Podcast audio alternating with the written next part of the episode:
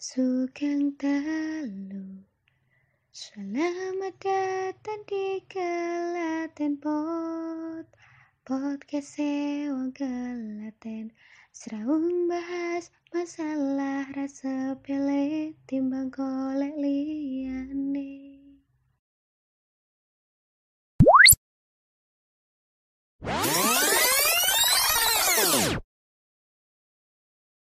Halo Lor, Sugeng Dalu. Selamat datang di Klaten Pods. Podcastnya Kulo Klaten yang Klaten banget. Selamat mendengarkan ya.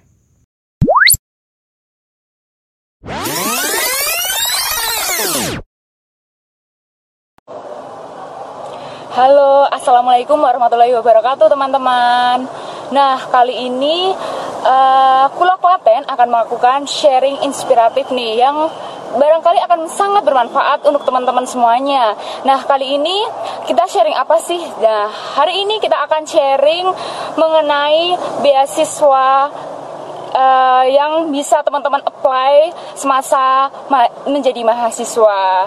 Nah, kita akan uh, bersama dengan salah seorang penerima beasiswa yang berasal dari Fakultas Pertanian Universitas Diponegoro, yaitu Dewi Sylvia Putri.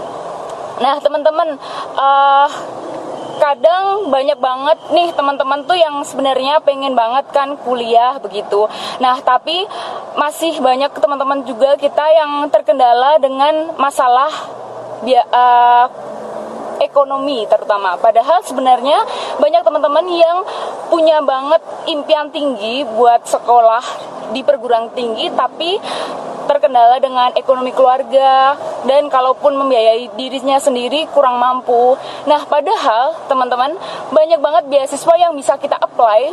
Jadi uh, ketika kita itu punya impian tidak perlu memikirkan biaya nggak perlu pesimis. Kalau misalkan ah aku tuh sebenarnya pengen banget kuliah di jurusan ini di fakultas di, di fakultas ini di universitas ini. Tapi gimana ya bapak ibuku kayaknya nggak mampu deh kayaknya itu mahal banget deh kayaknya kayaknya kayaknya dan terus kayaknya terus dan kita tidak berusaha untuk menggapai itu dan akhirnya impian-impian itu hanya menjadi angin lalu.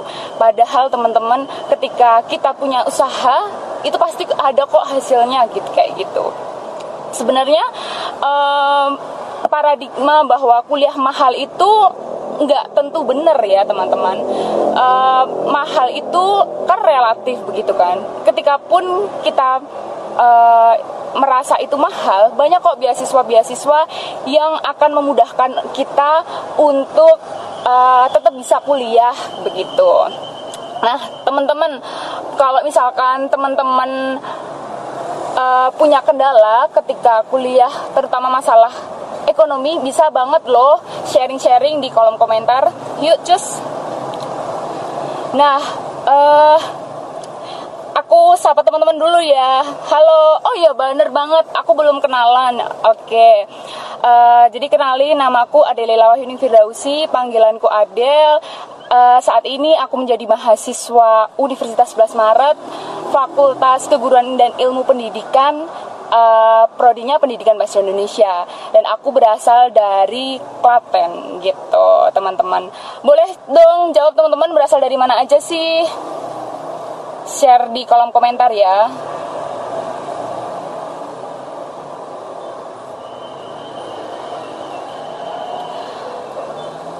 Oke.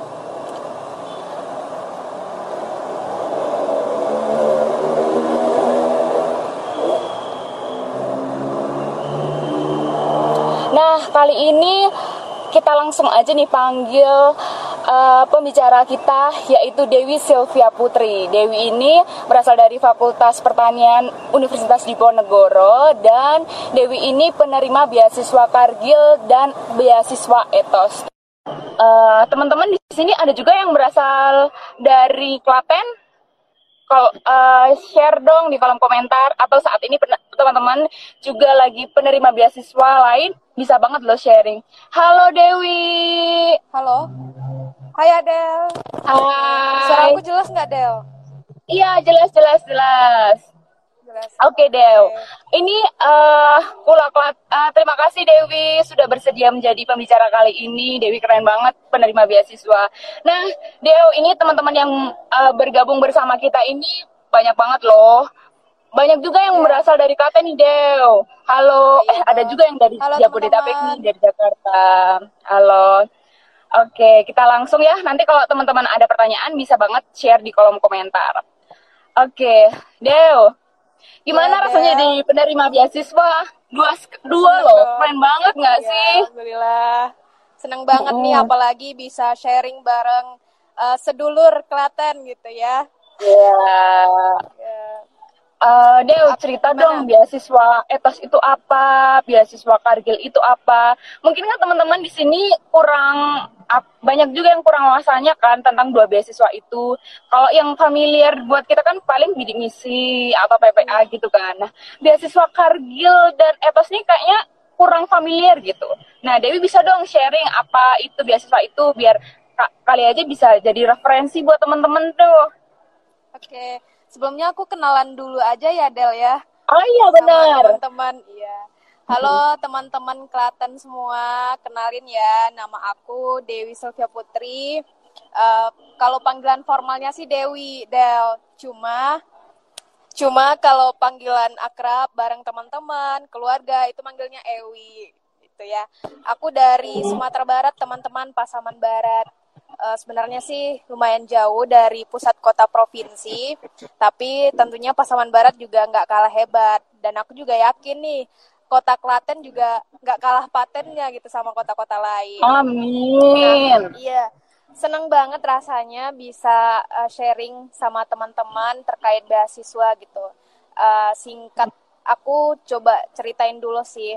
Uh, sebenarnya aku tuh dapat bidik misi juga Del Nah, oh gitu. Iya. Tapi uh, orang-orang mungkin ngiranya gini, uh, loh kok bisa double beasiswa bahkan sekarang triple beasiswa kayak gitu ya. Kali aku bisa ceritain awalnya tuh gimana. Nah, sebenarnya dari awal perkuliahan itu aku udah dapet uh, bidik misi dulu sama beas studi etos. Nah, barangkali sebelum ke Kargil aku bakal sharing itu dulu ya. Uh, gini, sebenarnya bidik misi dan etos ini saling bekerja sama di mana oh, aku gitu. dapat iya aku dapat uh, uang untuk uang saku dan UKT itu dari bidik misi sedangkan fasilitas seperti asrama pembinaan itu dapatnya dari etos gitu hmm. uh, kemudian mm -mm, uh, kemudian di tahun kedua uh, sebelumnya sebelum sekarang di uh, wakil ketua BEM FPP, aku dulunya di Advokesma di bidang advokasi dan kesejahteraan mahasiswa. Nah, di sana juga banyak uh, banyak banget uh, beasiswa ya, informasi-informasi beasiswa. Nah, di tahun kedua tepatnya di 2019 yang lalu, itu tahun pertama Undip bekerja sama dengan Kargil ini. Nah, Oh. Aku juga baru dapat, iya aku juga baru dapat informasi di sana. Dan kebetulan pula waktu itu yang ngurusin segala macam acara sosialisasinya itu aku juga ikut di sana.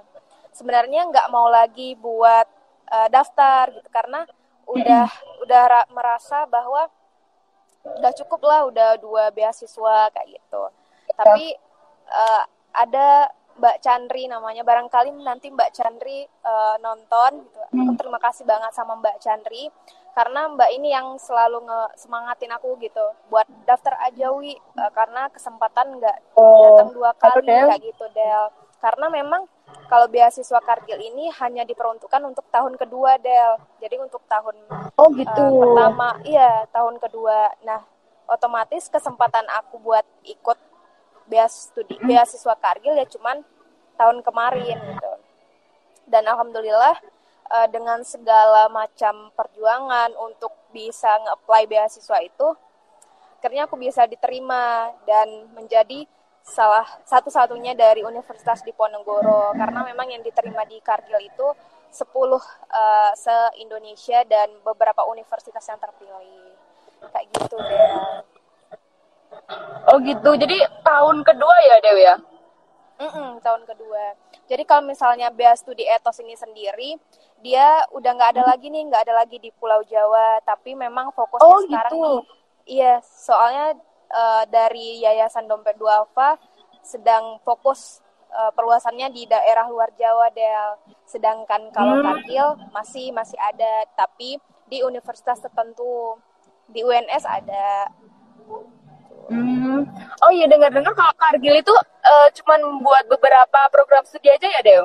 Bener nggak? Iya, iya benar. Jadi nggak semua nggak semua program studi. Jadi eh, karena PT Kargil ini ini PT per- perusahaan di bidang pangan, pakan kayak gitu Del. Jadi Oh. memang mereka ngambil scholarsnya pun ya sesuai dengan disiplin ilmunya juga gitu. Jadi memang eh, kayak seperti jurusan peternakan, pertanian, biologi, kalaupun teknik ada teknik lingkungan gitu. Ada akuntansi juga sih, cuma kalau akuntansi ini eh, hanya ada di Universitas Hasanuddin di Makassar. Oh gitu. Iya. Jadi memang eh, ini ya nggak semua program studi bisa gitu ya. Enggak, enggak semuanya. Tapi kalau etos ini bisa ya Dew ya? Kalau etos ini terbuka buat Etos- semua program studi lagi Iya. Kalau etos bisa semuanya. Oh gitu. Jadi Cuma- teman-teman yang eh, di jurusan di fokus di pertanian dan peternakan bisa nih dapat kesempatan di Kargil. Tapi kalau teman-teman yang eh, di luar fakultas itu bisa banget ya berarti coba etos ya Dewi ya. Bisa, tapi harus nge-apply eh, universitas di luar Pulau Jawa. Oh Nggak. gitu. Tapi jangan khawatir sih teman-teman, karena kan di perguruan tinggi nggak cuman etos, nggak cuman eh, kargil, tapi masih banyak beasiswa-beasiswa lain yang teman-teman bisa apply gitu. Dan barangkali di sini aku nggak bakal cerita dan fokus detail tentang etos ataupun kargil sih. Cuman teman-teman nanti eh, bisa belajar ataupun ya ambillah yang baik-baiknya dari yang aku sampaikan gitu. Karena memang aku sudah aku nyampein ini karena sudah berpengalaman sebelumnya nge-apply beberapa beasiswa gitu. Meskipun barangkali perjuangan aku nggak nggak sehebat perjuangan teman-teman gitu ya. Cuman nanti teman-teman bisa lah ngambil yang baik-baiknya nanti. Gitu Del. Oh gitu. Eh, ini dong Del, syarat-syaratnya sebenarnya apa aja sih? Soalnya kan banyak tuh eh, teman-teman kita tuh yang sebenarnya aku pengen ih join eh, beasiswa ini, pengen apply gitu kan. Cuman malas urus berkas-berkasnya. Apakah memang sebenarnya syarat-syaratnya tuh emang serumit itu apa gitu? Boleh Beasiswa Dewi sharing yang- dong. Beasiswa apa dulu Del? Apa Del?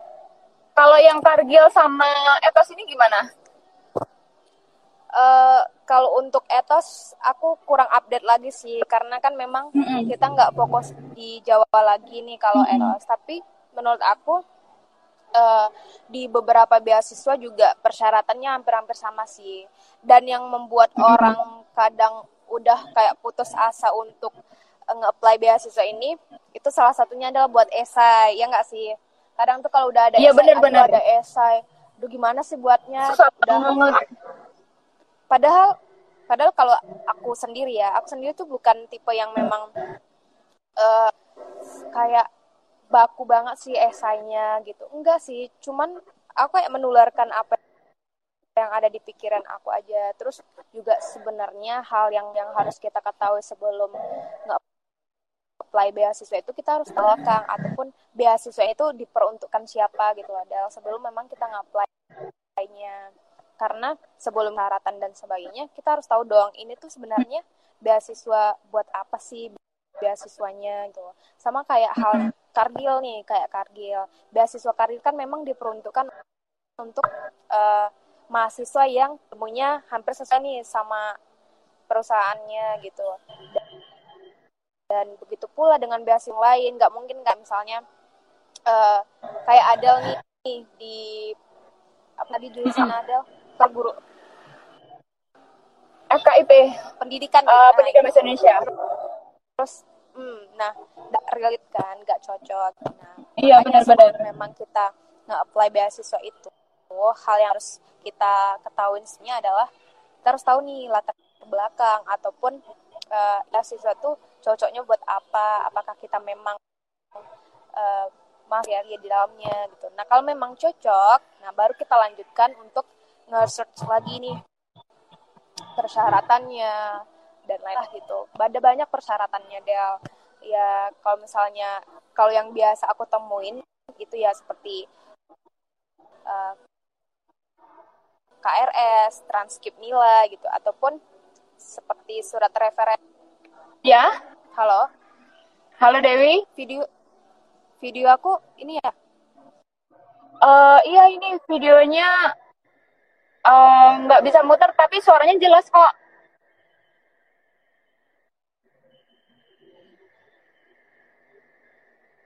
Halo, ya.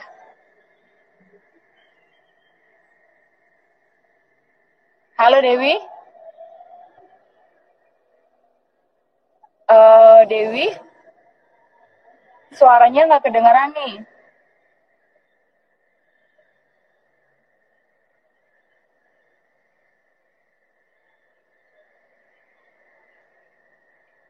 Oke, oke teman-teman. Ini bermasalah dengan, oh, oke. Okay Iya teman-teman, mohon maaf ini karena ada kendala sepertinya sinyal ya teman-teman. Oke, okay. uh, teman-teman jadi sambil kita menanti Dewi, uh, ada mau sedikit sharing nih tentang uh, beasiswa lain ya. Itu bidik misi yang sebenarnya banyak banget teman-teman yang uh, bidik misi itu susah nggak sih kak, ribet nggak sih kak, gitu kan. Dan itu nilainya harus naik terus nggak sih kak? Kayak gitu kan teman-teman. Nah nanti kita bakal uh, bahas uh, lebih lanjut juga tentang beasiswa bidik misi karena beasiswa bidik misi ini kan uh, beasiswa yang familiar banget ya di kita. Tapi itu nanti akan kita bahas uh, setelah ini. Oke kita sambung ke Dewi. Hai Dewi halo iya iya oke okay. oke okay. Iya Dewi bisa Sorry, kita ya, lanjutin lagi dong uh, syarat-syaratnya beasiswa Kargil. Kargil dulu kali ya, Kar Kargil dulu baru nanti bisa sharing atasnya. Boleh.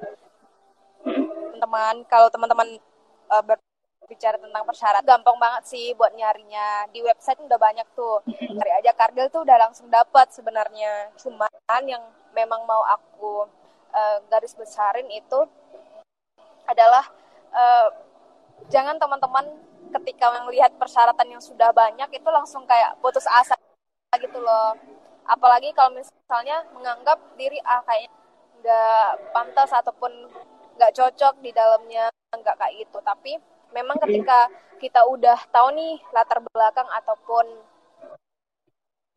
ini beasiswa diperuntukkan untuk siapa dan yang bisa daftar daftar aja dulu. Itu daftar dulu aja terus terkait persyaratannya uh, salah satu yang memang itu adalah salah satu membuatnya esai. Halo ya Dewi hmm? ya Oke. ya lanjut lagi ya sampai mana tadi ya. sampai esai ya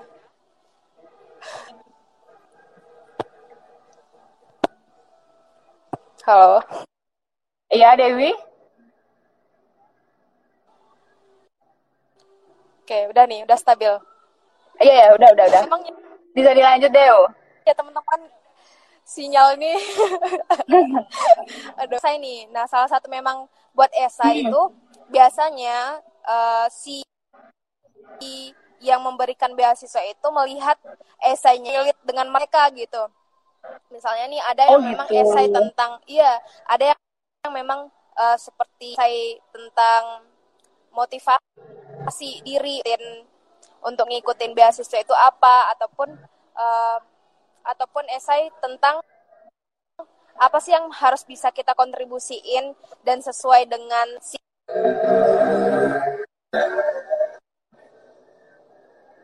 ataupun si pemberi beasiswa kayak gitu sih yang dan aku juga bukan tipe yang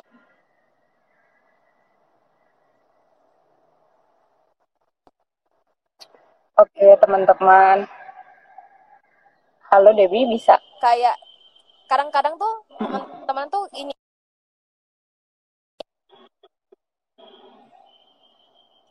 Oh, oke okay, teman-teman. Uh, sepertinya uh, Dewi ada kendala sinyal ya. Ini. Oke, okay, aku mau sapa teman-teman dulu nih. Ada Oh, banyak juga yang dari Klaten ya? Dari S Wahyuti dari Klaten, iya. Ada yang dari Jakarta, ada yang dari Jogja juga. Halo teman-teman. Halo, halo. Oke, Dewi. Dewi. Ya, kita uh, teman-teman ini kita sambung lagi ya sama Dewi. Uh, ya, jadi Dewi ini dia itu dari Fakultas Pertanian ya teman-teman. Makanya Dewi ini bisa apply beasiswa Kargil. Cuman teman-teman nggak perlu insecure gitu kan. Nggak perlu khawatir dulu, wah lah aku bukan dari uh, anak pertanian. Aku juga kuliah uh, bukan pengen di pertanian atau peternakan gimana ya kak kayak gitu kan teman-teman sebenarnya kalau kita aktif nyari beasiswa tuh pasti ada ya kak Dew ya halo ya oke okay. Dew ini aku mau sapa dulu nih teman-teman. Banyak juga nih komentar teman-teman. Nah relate sama tadi ya Dew tentang kalau syarat, salah satu syarat apply beasiswa itu kan uh, bikin esai begitu kan. Yang kadang teman-teman tuh juga ngerasa ih esai kayaknya susah deh kayak gitu kan. Ini juga ada komentar dari Dimas Aldi Pradana. Pradana iya benar kalau mau daftar yeah. beasiswa tapi insecure gimana? Gimana tuh Dew? Kalau ada teman kita yang tidak mau daftar beasiswa tapi insecure. Menurut Dewi gimana tuh? Insecure. Wajar sih. Insecure itu wajar. Setiap orang tuh wajar. Cuma kita bisa mengendalikannya teman-teman.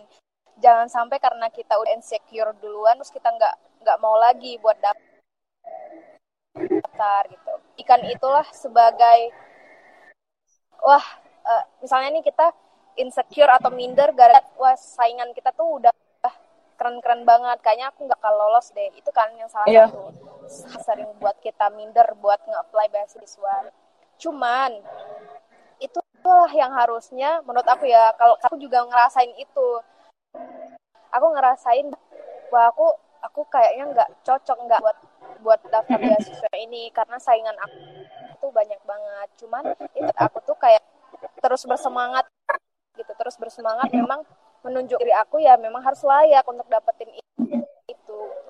Jadi sesekali kayak buat hal keminderan itu yang buat kita malah putus asa gitu deh tapi itulah yang membuat kita lagi gitu ya Dimas? Ya dan tadi. Yang nanya. Itu ya Dimas. Uh, oh ya Dew nyambung ke insecure kadang tuh uh, teman-teman juga ada yang kan banyak banget ya syarat beasiswa. Salah satunya kalau nggak salah syarat etas juga aktif berorganisasi gitu kan. Nah uh, biasanya beberapa teman-teman itu yang aku organisasinya nggak aktif-aktif banget. Aku nggak pernah mendirikan sebuah organisasi dan aku tidak mendirikan komunitas. Dan aku baca-baca uh, kayaknya kalau yang mau daftar beasiswa dan aktif organisasi itu biasanya founder-founder deh kak biasanya dia yang uh, ketua-ketua di situ deh nah itu Dewi menjawab statement kayak gitu gimana Dew? Soalnya benar-benar banyak banget teman-teman kita itu yang uh, insecure-nya bukan cuman perihal esai atau prestasi dia, cuman ke lebih ke aku tuh kurang aktif di organisasi organisasi gitu. Aku uh, bukan founder komunitas kayak gitu. Aku nggak punya komunitas gitu. Oke, aku coba jawab ya teman-teman. Uh, mm -hmm. Seringkali kita, halo, sering kali ya. kita mm, sebuah jabatan itu sebagai titel doang tapi kita nggak ngelihat value ataupun kontribusinya nah seperti yang pengalaman aku gitu uh, sebenarnya teman-teman mesti harus jadi ketua nggak uh, mesti harus jadi sebuah komunitas ataupun organisasi. Asalkan teman-teman itu punya kontribusi untuk lingkungan teman-teman punya value kan gitu. Karena memang si peri beasiswa ataupun saat kita interview interview ada ada kak saat kita wawancara itu yang ditanya itu bukan bukan siapa kamu, apa kamu, tapi bagaimana berperan di sana gitu. Jadi memang yang ditanya adalah peran kita, yang ditanya adalah uh, kontribusikan gitu. Jadi nggak cuma tapi bagaimana kontribusi kita gitu. Jadi kalau misalnya teman-teman nggak uh, aktif ataupun nggak jadi founder ataupun ketua suatu organisasi atau komunitas itu nggak masalah nggak masalah banget asalkan teman-teman punya value yang memang bisa teman-teman berikan ada value yang memang itulah daya tarik atau beli yang bisa teman kasih gitu.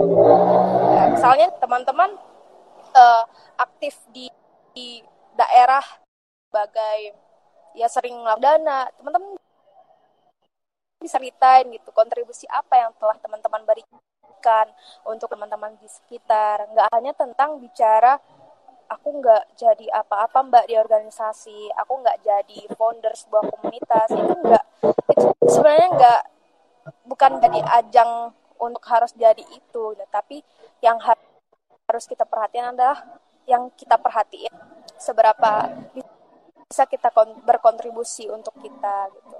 Itu yang harusnya kita ceritain gitu. Modal sosial apa yang pernah kita berikan gitu Del.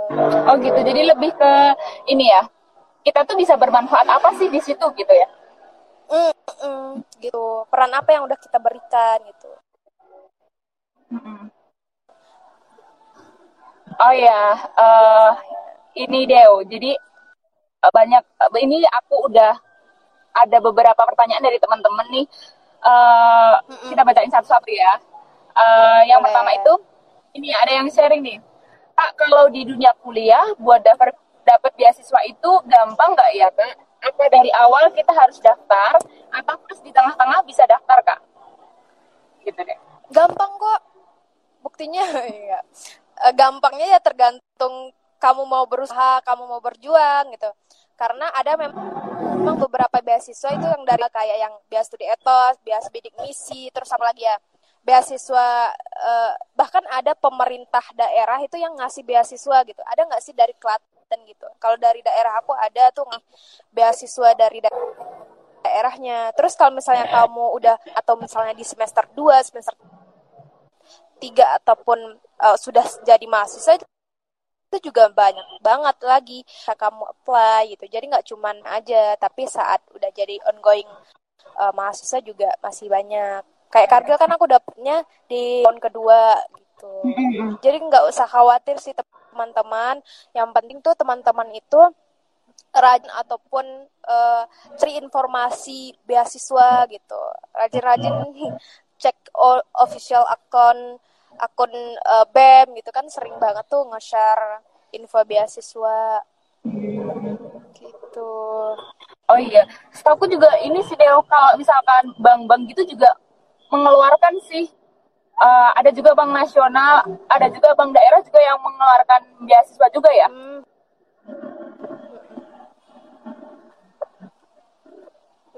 Banyak kok. Belum pernah nge-apply yang dari beasiswa bank sih. Kalau guys ini adik aku. Cinta. Oh iya deh, ini ada lagi tuh yang nanya. Kalau ini yang ini berhubungan dengan nilai ya. Uh, biasanya syarat syarat umum beasiswa itu apa sih kak? Ada batasan nilai gitu nggak sih? Atau uh, misal harus berapa gitu? Atau juga banyak teman-teman tuh yang ngira ini deh, kalau aku penerima beasiswa, nilaiku tuh harus naik terus. Padahal kan aku nggak ada jaminan kak kalau misalkan nilai aku naik terus. Nah, oh, itu tuh iya. gimana tuh Deo? Menurut Dewi gimana?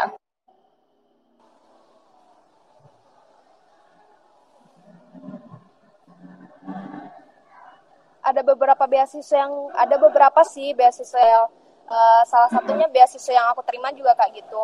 Kalau di etos itu kalau aku nggak lah harus di atas dua itu harus di atas 2,75 nah kalau kalau di Kargil itu pokoknya jangan turun lah gitu.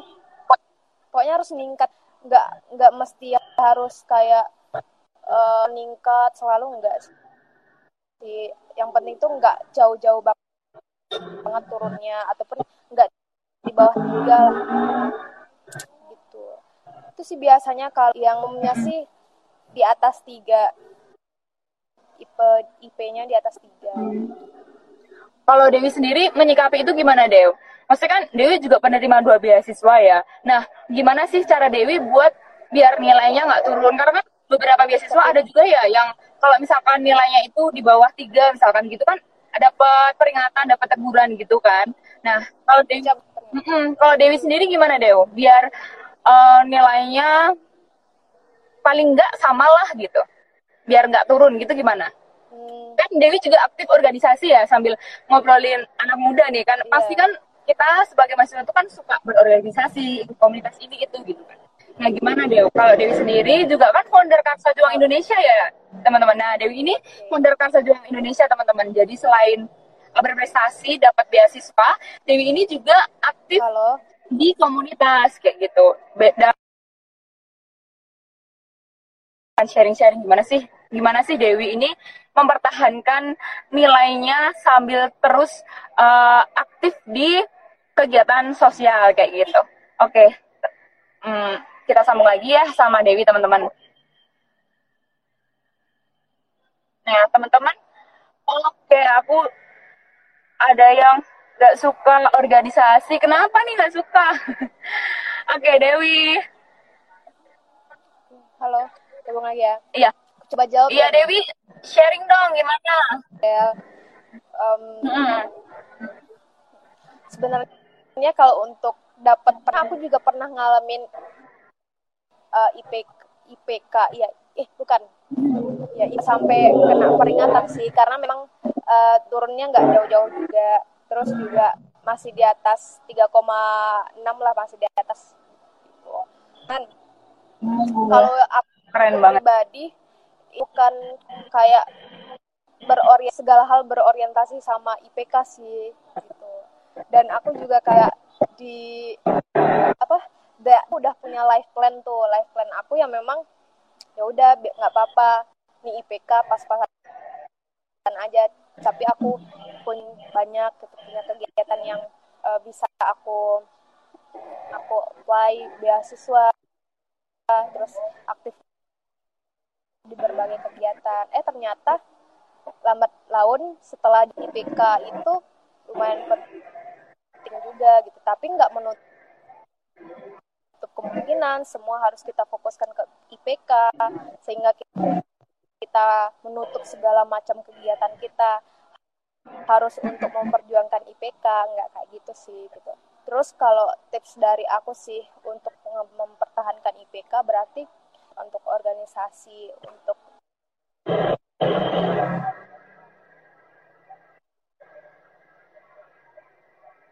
halo Ya, Dewi.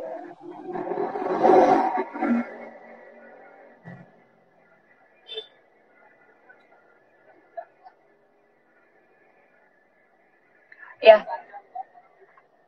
Oke. Okay. Kan ini ada banyak banget stigma kalau misalkan uh, oke. Okay. Oke, okay, teman-teman sepertinya Dewi bermasalah banget dengan sinyal ya. Ini teman-teman sambil nunggu Dewi lagi, aku baca komentar-komentar ya. Ada yang suka rebahan. Eh, tapi rebahan saat ini jadi pahlawan loh Halo. untuk melawan COVID-19. Oke, okay. hai Dewi. Dengar nggak? Kayaknya aku harus berdiri kayak gini. Ngeri banget kayak ini udah masih nyok gitu ya kembali lagi sampai mana sih tadi Del uh, sampai gimana sih mempertahankan nilai ya mahasiswa tuh nggak cuma berpatok sama IPK doang gitu tadi sebenarnya nggak apa-apa sih kamu naik turun itu masalah menurut aku. Nggak harus terlalu dipertahankan itu nggak nggak mesti sih. Karena ya tergantung juga kan mata kuliahnya. Kalau misalnya kamu dapat mata kuliah yang memang susah dan nggak sesuai sama nalar dan pikiran kamu ya wajar aja sih menurut aku kalau misalnya turun-turun dikit gitu. Cuman yang memang bisa kita atasi itu dengan uh, kita lebih tingkatin lagi ini berusaha kita. Misalnya kalau aku sih lebih mengoptimalkan ketika UTS sama praktikum gitu. Memang harus dioptimalkan dan pandai-pandai cari cari peluang gitu loh guys. Tuh kayak mana ya wajar aja sih menurut aku kalau misalnya turun-turun dikit tuh nggak apa-apa nggak masalah. Jadi jangan sekali kayak kalau misalnya udah turun tuh kayak udah langsung drop gitu misalnya IPK-nya turun. Ini nggak masalah sih. Tapi coba dilihat lagi tuh misalnya se semester itu kamu udah ngapain aja. Kalau memang kamu nggak ngapa-ngapain kuliah-kuliah doang tapi ternyata kamu nggak bisa meningkatkan IP kamu gitu ya. Menurut aku jar buat dipertanyakan. Tapi kalau misalnya banyak kegiatan yang memang bermanfaat banyak hal ataupun hikmah yang dapat di semester itu aja kalau misalnya IP kamu turun. Iya teman-teman. Jadi kalau misalkan uh, uh, jadi kuliah tuh nggak cuman halo. ngejar nilai dan gelar aja ya Dewi ya? Halo halo. Iya ih suaraku Iya, Dewi.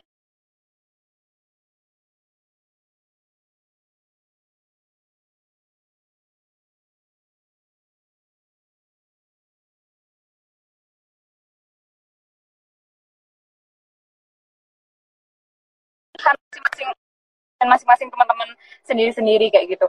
Kan ada or, uh, beberapa orang yang pengen uh, prestasi di akademik aja gitu. Jadi nggak mau berorganisasi juga ada. Tapi pengen yang seimbang. Uh, aku mau kuliah tapi juga aku sambil nambah relasi nambah teman. Nah itu ikut berorganisasi biar bisa bermanfaat itu bisa banget join di beberapa komunitas dan organisasi ya Dewa iya sesuai sama passionnya kamu juga sih.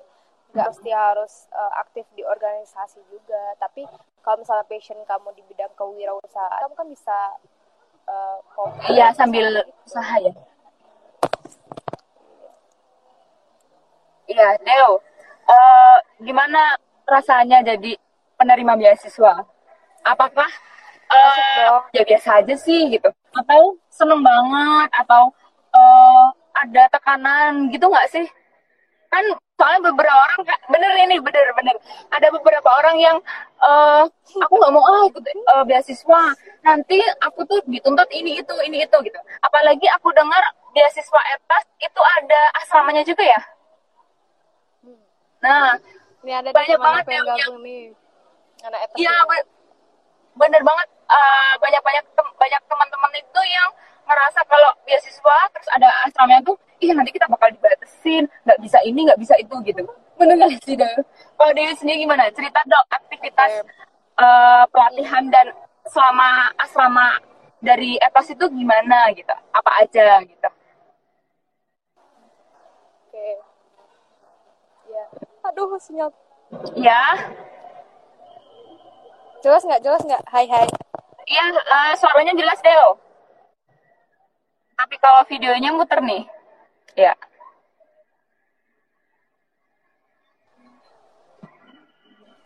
Hai. Iya. Oh. Aku coba jelas deh. Oke. Aku coba cerita ya. Sebenarnya aku tuh tipe yang memang ingin bebas gitu. Artinya aku tuh emang hmm. bukan orang yang kayak um, mesti harus diatur-atur gitu. Aku nggak paling nggak suka sama aturan sebenarnya Del. Cuman ketika memang kuliah ini kan artinya aku tuh jauh dari orang tua. Memang aku harus mencari lingkungan yang bisa nge-upgrade diri aku. Lingkungan yang memang um, ya lingkungan baik gitu Del Nah, artinya aku mesti cari orang-orang yang bisa yang bisa ingetin aku baik itu mem baik itu urusan uh, agama ataupun urusan kuliah dan sebagai urusan organisasi gitulah. Itulah memang salah satu hal kenapa aku memilih untuk nge-apply beasiswa etos, beasiswa studi etos. Makanya aku bilang tadi kalau misalnya teman-teman mau nge-apply beasiswa, teman-teman tuh harus cari tahu dulu minimal tuh teman-teman tahu ini beasiswa itu dari siapa untuk siapa apa aja benefit yang ditawarkan ketika memang teman-teman mau nge-apply beasiswa itu. Nah itulah salah satu mengapa aku uh, ingin daftar di Beastudi Etos. Karena itu salah satu fasilitas ataupun benefit yang didapetin adalah pembinaan rutin. Baik itu di asrama selama dua tahun ataupun pembinaan rutin setiap bulan ataupun tahunan. Uh, kalau dibilang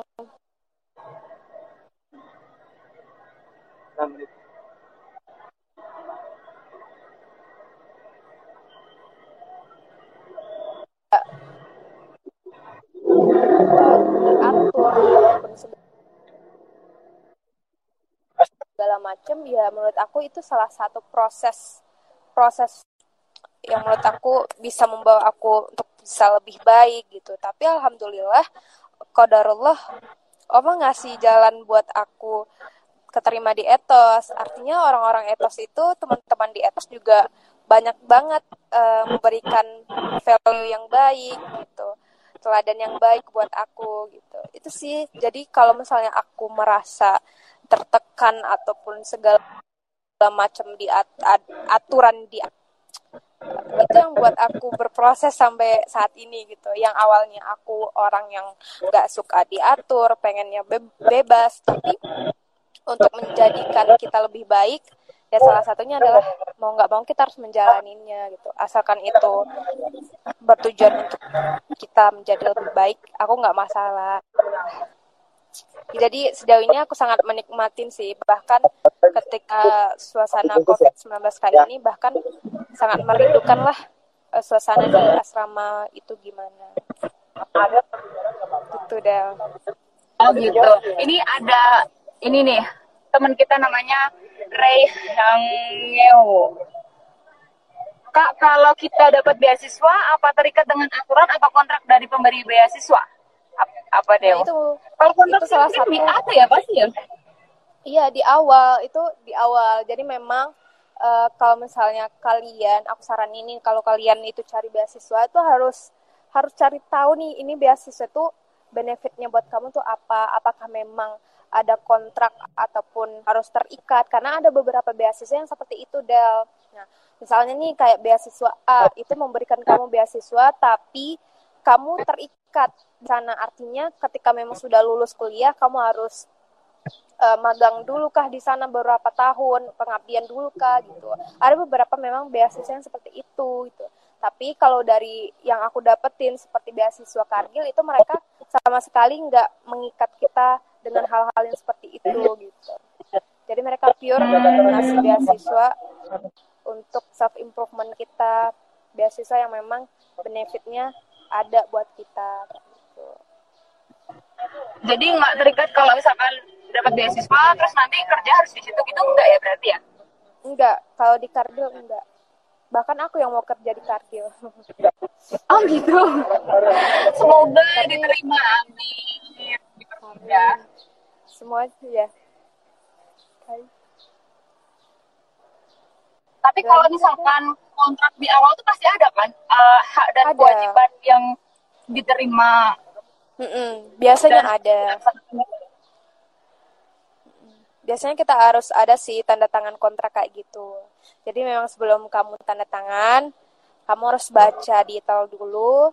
Uh, harus memang setuju lah kalau misalnya kamu udah setuju dengan persyaratan dan segala macamnya dengan si pemberi beasiswa ya udah oke okay aja gitu jangan gitu. sampai nanti jangan sampai nanti karena ketidaktahuan kamu ya udah asal tanda tangan aja. Yang penting aku udah keterima beasiswa gitu tanda tangan aja. Eh di tengah-tengah baru tahu oh ternyata harus seperti itu. Kan jangan sampai terjadi hal demikian.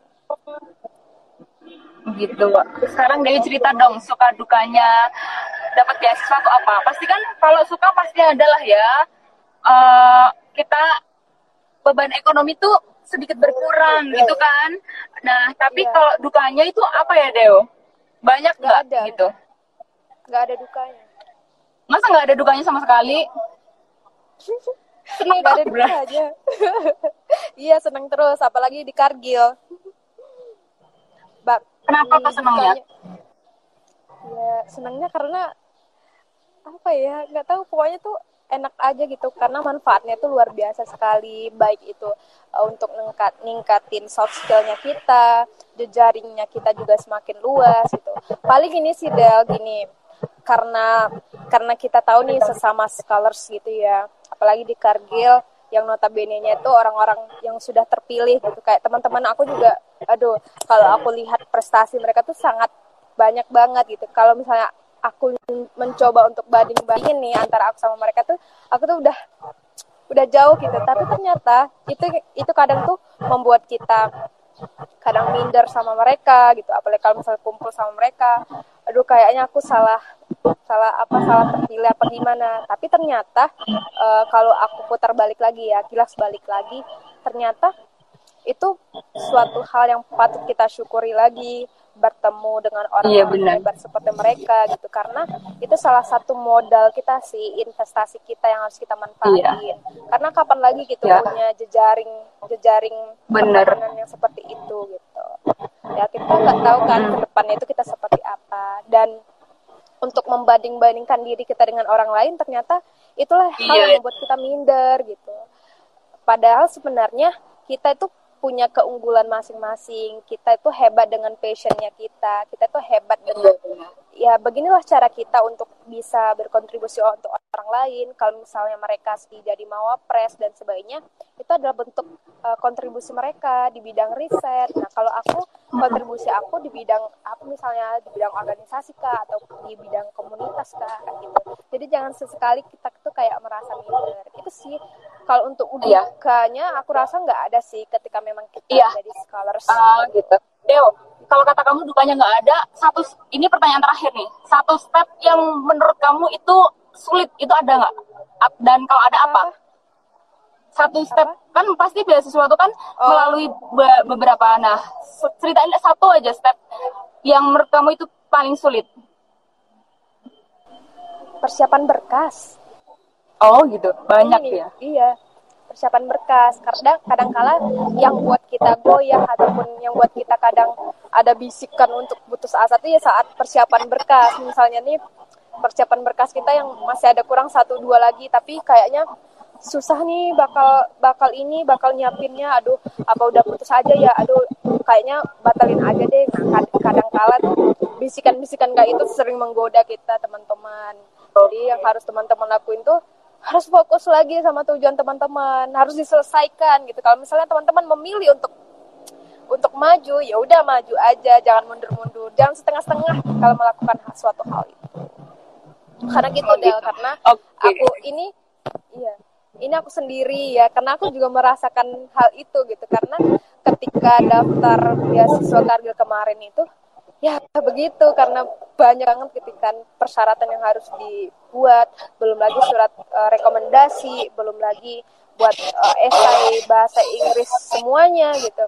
Itu yang kadang kala belum lagi kuliah kita belum lagi pikiran organisasi kita yang uh, itu yang buat kita pecah dah kepalanya waktu itu. Tapi ya udah karena aku udah memilih untuk buat daftar juga disemangatin sama teman-teman sama ayah ibu sama keluarga ya udah aku tetap fokus sama apa yang jadi tujuan kita gitu.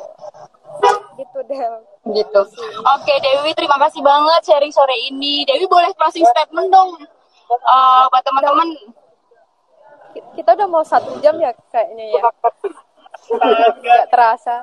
Kayak closing statementnya paling udah teman-teman tuh jangan khawatir ketika udah jadi mahasiswa apalagi buat teman-teman yang pra mahasiswa nih yang bakal jadi mahasiswa. Teman-teman itu bisa kuliah nol rupiah itu salah satu caranya adalah dengan beasiswa. Nah kalau aku pribadi menyarankan teman-teman kalau udah memilih untuk nge-apply beasiswa A ya jangan setengah-setengah teman-teman untuk berusaha. Harus memang dimaksimalkan dimaksimalkan usahanya juga dimaksimalkan doanya juga harus diperkuat dan teman-teman harus punya strategi untuk bisa mendapatkan itu. Strateginya apa? Kalau misalnya kita bahas tentang strategi itu panjang lagi ya bahasannya. Barangkali nanti ke depannya kita bisa bincang-bincang lagi kawan-kawan. Buat teman-teman sedulur Klaten juga, juga teman-teman aku yang nonton tetap semangat um, apa pun yang teman-teman sekarang usahain uh, aku yakin itu bakal bisa teman-teman dapatin kalau teman-teman yakin dan berusaha semaksimal mungkin karena kuncinya memang usaha dan juga doa serta dukungan dari orang-orang di sekitar. Iya, terima kasih Dewi sharingnya hari ini. Jadi teman-teman kalau mau punya impian jangan uh, pesimis dengan ekonomi. Masih banyak jalan dan nggak perlu insecure, nggak perlu minder, kita harus berusaha. Oke, sampai jumpa teman-teman, sampai jumpa lagi di sharing-sharing selanjutnya. Selamat sore dan terima kasih untuk partisipasi sore ini. Adel dan Dewi undur diri. Wassalamualaikum warahmatullahi wabarakatuh. Ya. Waalaikumsalam.